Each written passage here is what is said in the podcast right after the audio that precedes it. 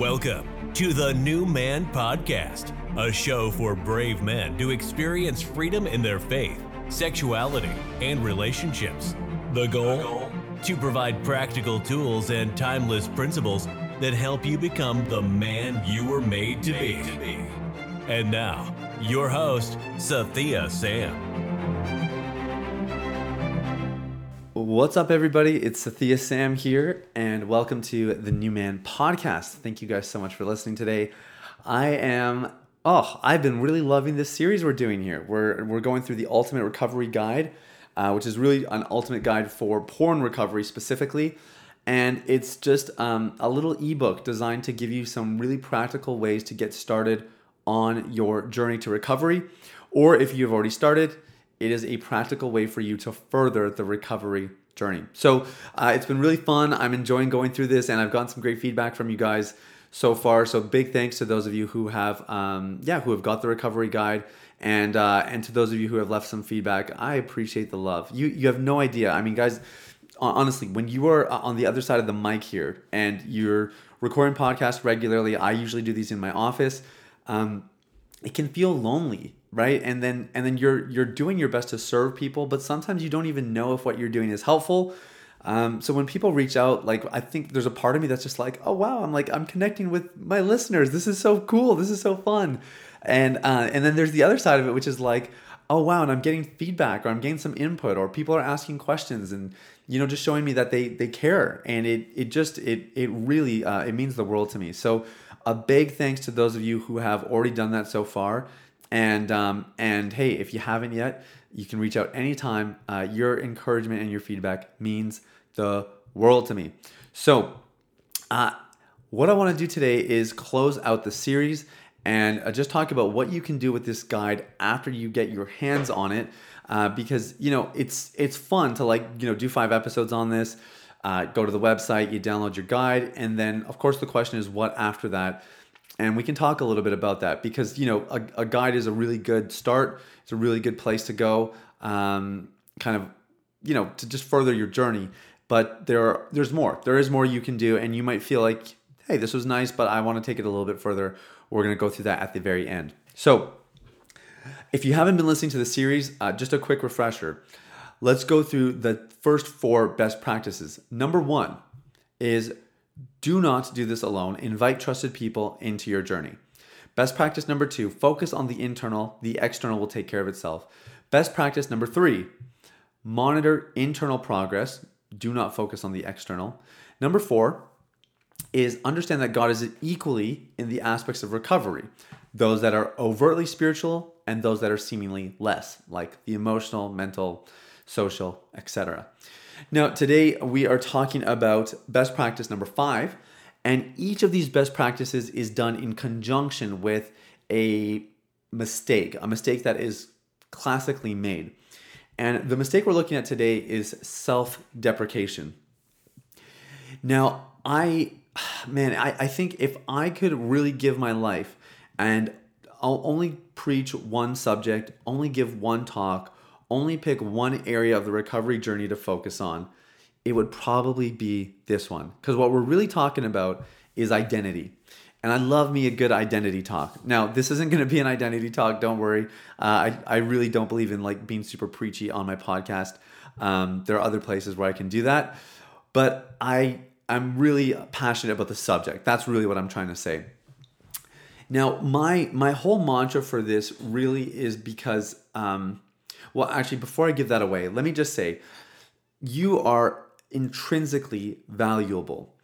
And one of the biggest lies that we believe as men is that our value comes from what we do, you know, what we can accomplish, our ability to provide for our families or for our kids, um, our ability to get raises and bonuses and promotions at work, uh, you know, our ability to perform well at sports or perform well academically, our ability to be, you know, in really good shape or to grow a business. You, you know the, the list goes on and on you know how much we can pray how involved we are at church. I, I mean it, it could be really good things or really bad things but one way or another men frequently buy into the lie that their value and their worth is determined by what they do and it is a lie. And if you don't believe me just ask yourself how you feel after you slip. That is usually a pretty good indicator of where your identity is really anchored. One of the things that I had to work really hard on in my recovery journey was learning from my slips without beating myself up. And that that is a an art. Like it doesn't happen overnight, but if you really are intentional and you let the Holy Spirit guide you and even even speak to you about it, you will be amazed, amazed at where it takes you. Now, where I always come from, this is what I was trying to say earlier. I I have a mantra around this, and it is based on Romans 8 1 that simply says this there is no condemnation for those who are in Christ Jesus. So it is a mistake to self deprecate, to say, oh, I'm never to make it. I'm a worthless piece of whatever. Uh, I'm a hopeless addict. I don't even, like, I would say, don't ever call yourself an addict. That's not a good look on you. It's not a good identity. You are not an addict. Yes, you may have an addiction. Um, yes, you may be struggling with an addiction. That does not define who you are. We are not defined by what we do. And one of the biggest mistakes you can make is self deprecate, is just say, yeah, I'm just an addict. That's just the way it is. Um, you know, I'm just, I'm worthless. I'm a pervert, whatever it might be. Now, there's two reasons you don't do this. Number one, you cannot outbehave your beliefs. So if you are an addict, that only gives you one choice for your behavior, and it's to stay addicted. Because addicts, addicts don't don't recover. Addicts are not void of addiction. If you were void of addiction, you wouldn't be an addict. So how can you be an addict and stay an addict the rest of your life? That just seems silly to me. Secondly, if you believe you're a pervert, okay, so let's say you're just like, oh yeah, I'm just some low life, I'm just this wretched man, I'm a big perv, and that's kind of the label that you wear, then guess what? You will watch porn by faith because you have channeled your beliefs into the statement that you are a pervert. And what do perverts do? Well, they do perverted things. So you have used your precious faith to purport an identity that works against your very desires to get free of porn and to live the life that God's made you to live. So this is just silliness. And this is why I'm so passionate about the subject because I think we do it almost without realizing it. You know, like the enemy kind of just causes us to fall into these things a little bit and and without realizing it we are believing his lies and we are violating the very truth that God speaks about us. So that is the classic mistake of self-deprecation. And it is offset by best practice number five, drum roll, please, ladies and gentlemen, form a godly identity. Form a godly identity. Now, I know that's not super granular, like that's kind of a broad thing, like, okay, Sathiya, form a godly identity, how? Now, I didn't get super far into this because I think there's lots of different ways you can do that. There's lots of different ways to form a godly identity. But what you always want to look for is where is the element of unconditional acceptance? If your sense of identity does not have that in the mix, then you do not have a sense of identity. So, the best thing you can do for yourself is to form a godly identity. And a godly identity is always marked by his unconditional acceptance of you. I, mentioned in one of the earlier podcasts this week that I used to be a professional musician. So, you know, of course, you rub shoulders with other professional musicians.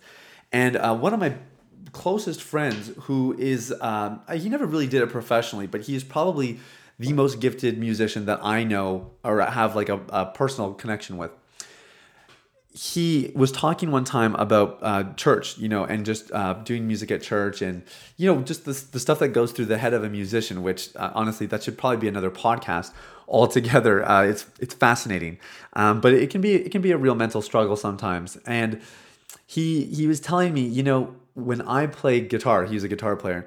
When I play guitar, and you know, I kind of hit that bum note, or I, I don't, you know, I don't kind of uh, get a part out as cleanly as I know I can in practice, I'm always bummed because I know that God's just up there saying, "Ah, oh, you know, uh, I won't use his name, um, but ah, oh, man, you know, you you were so close. You know, like you you were you almost gave me your best."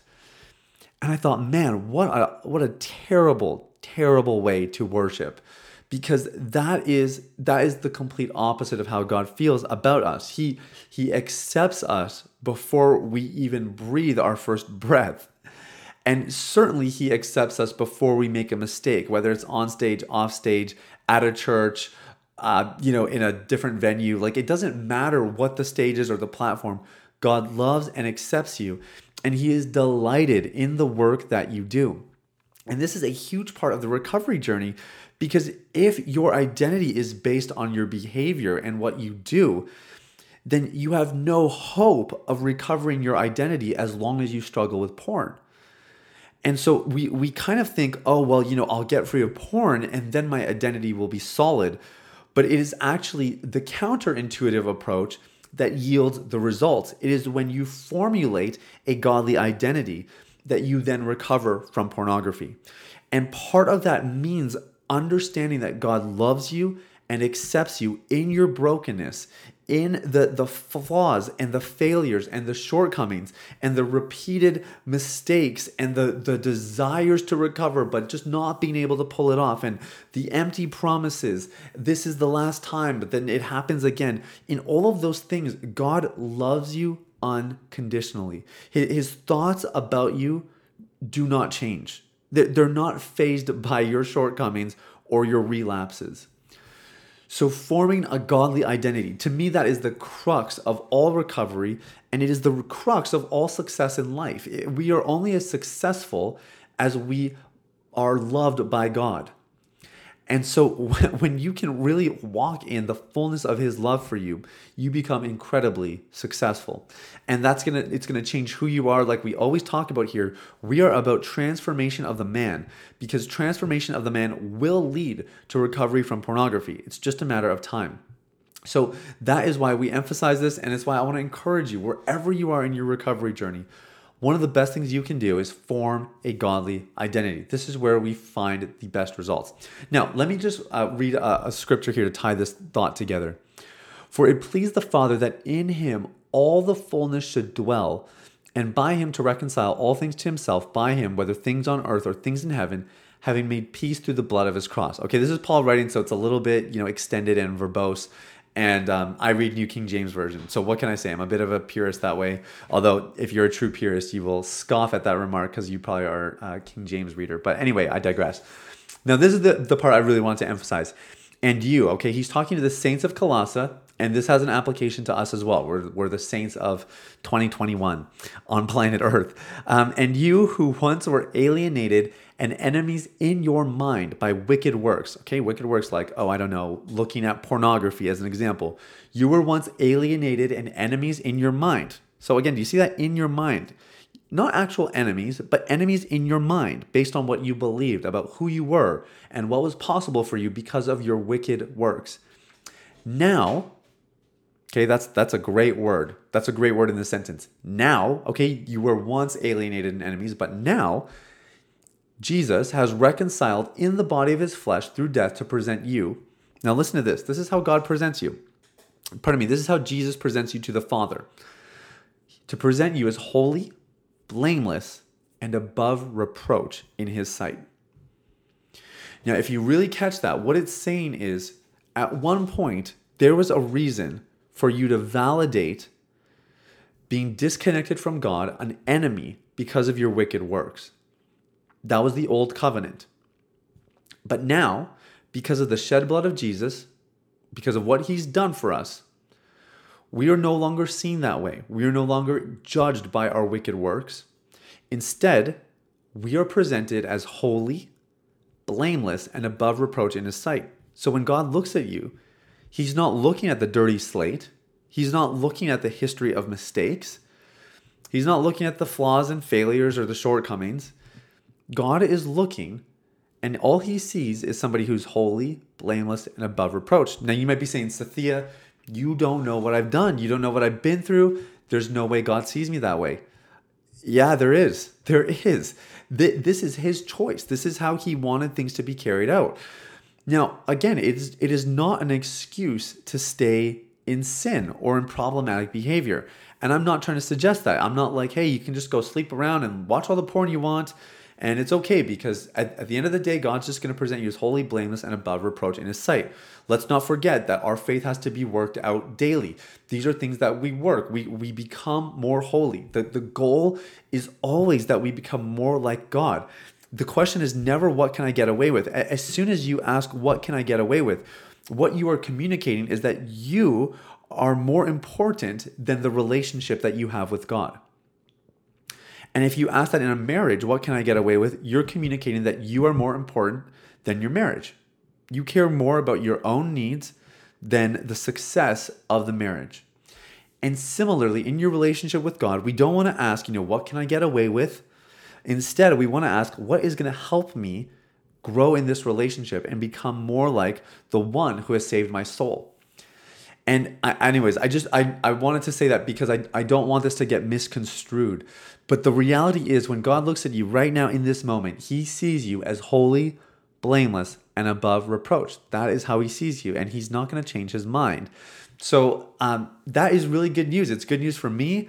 Uh, honestly, that scripture, guys, that scripture, I I read through this scripture all the time, meditated on it, journaled about it, thought about it, prayed about it. I mean, that statement, like holy, blameless, and above reproach, that statement just it it reverberated in my bones, you know, and I I wanted to internalize that as deeply as I possibly could. And as I did, it it was a major catalyst in my transformation.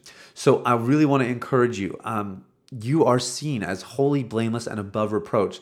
And the more that you walk in that, uh, the better you will be in your recovery journey. Now, I promised that, um, well, actually, sorry, I'm just, I'm jumping. I'm jumping. I get excited and then I jump. Um, if you have not downloaded a copy of the Ultimate Recovery Guide yet, and you want to, you can go to www.ultimaterecoveryguide.com and you will have this delivered to your inbox in a moment. So, in just a few short seconds, you can have your copy of this, you can read through it in its fullness, and you can further your freedom and your journey to recovery. Now, I wanted to talk just a little bit at the end here. Uh, I'll just take a few minutes and talk about what you can do with this guide. So, here's the deal nobody has gotten free of porn reading a book, but people have gotten free of porn because they read a book. So, in other words, uh, the reading the book itself is not going to set you free. It, it, it's taking the applications and executing them consistently. That's really going to be much more effective for your recovery journey. If there is one thing that you do, okay, let's say you're like, Sathiya, I'm overwhelmed. I don't want to do your five best practices because that's too much for me. I just want to do one. So lay it on me, bro. Which is the one practice that I should do? I would say don't do it alone. Bring other people into your journey. And the reason I think that's the most important and probably going to help you the most long term is because you can do the other things more effectively when you do that one. You can kind of, you know, focus on heart matters, but do it alone, and it will be effective, but not as effective. You can avoid streak counting and monitor your internal progress. You can make sure you don't over spiritualize the problem and understand God's in, you know, everything else and you can avoid um, you know what we talked about today the self-deprecation and forming and instead forming a godly identity but when you do all this in the context of community and other people with you all of this just gets taken to another level because you have the accountability you have somebody you can bounce ideas off of and you know if you do a group uh, you know you join a program and you get into some group coaching then you have other guys that you can learn from and that you can impart to and that goes a really long way in the recovery journey. So I just want to encourage you. Um, yeah, I want to encourage you. Just if you're really going to take this seriously, apply these things in the context of community. That is going to add gasoline to the fire of porn recovery. Now, lastly, I just want to say that if you are looking to maybe get more wisdom, more insights like this, uh, there's two things that you can do right away. You can subscribe to this podcast where we will continue to give you great content every weekday. And you can also subscribe to our weekly newsletter, The New Man Report. And that's where we offer uh, just weekly insights on the research findings, uh, the best practices that we're seeing in our own ministry here. And really, it's just meant to give you some really practical ways for you to get free and we try to send that out every week. In fact, we do send that out every week. We haven't missed one yet since we started. So um, that is my encouragement to you. Guys, thank you so much for listening. You can probably tell I'm running out of gas a little bit here. Um, need a swig of water, but I, uh, I, I am cheering you on. I so appreciate you listening. And uh, remember, you can go to the, uh, pardon me, not the, uh, you can go to ultimaterecoveryguide.com to get your hands on this guidebook that is going to be a tremendous help to you and to your long term recovery. Thanks so much for listening. Cheering you on. We'll talk again soon. Bye bye. Thanks for listening to the New Man Podcast. If you enjoyed this episode and you'd like to help support the podcast, you can share it with others, post about it on social media, or leave a rating and review. To catch all the latest, please sign up for the weekly newsletter at www.sathiyasam.com or follow on Instagram at Sathia Me Sam. Thanks again and see you next time.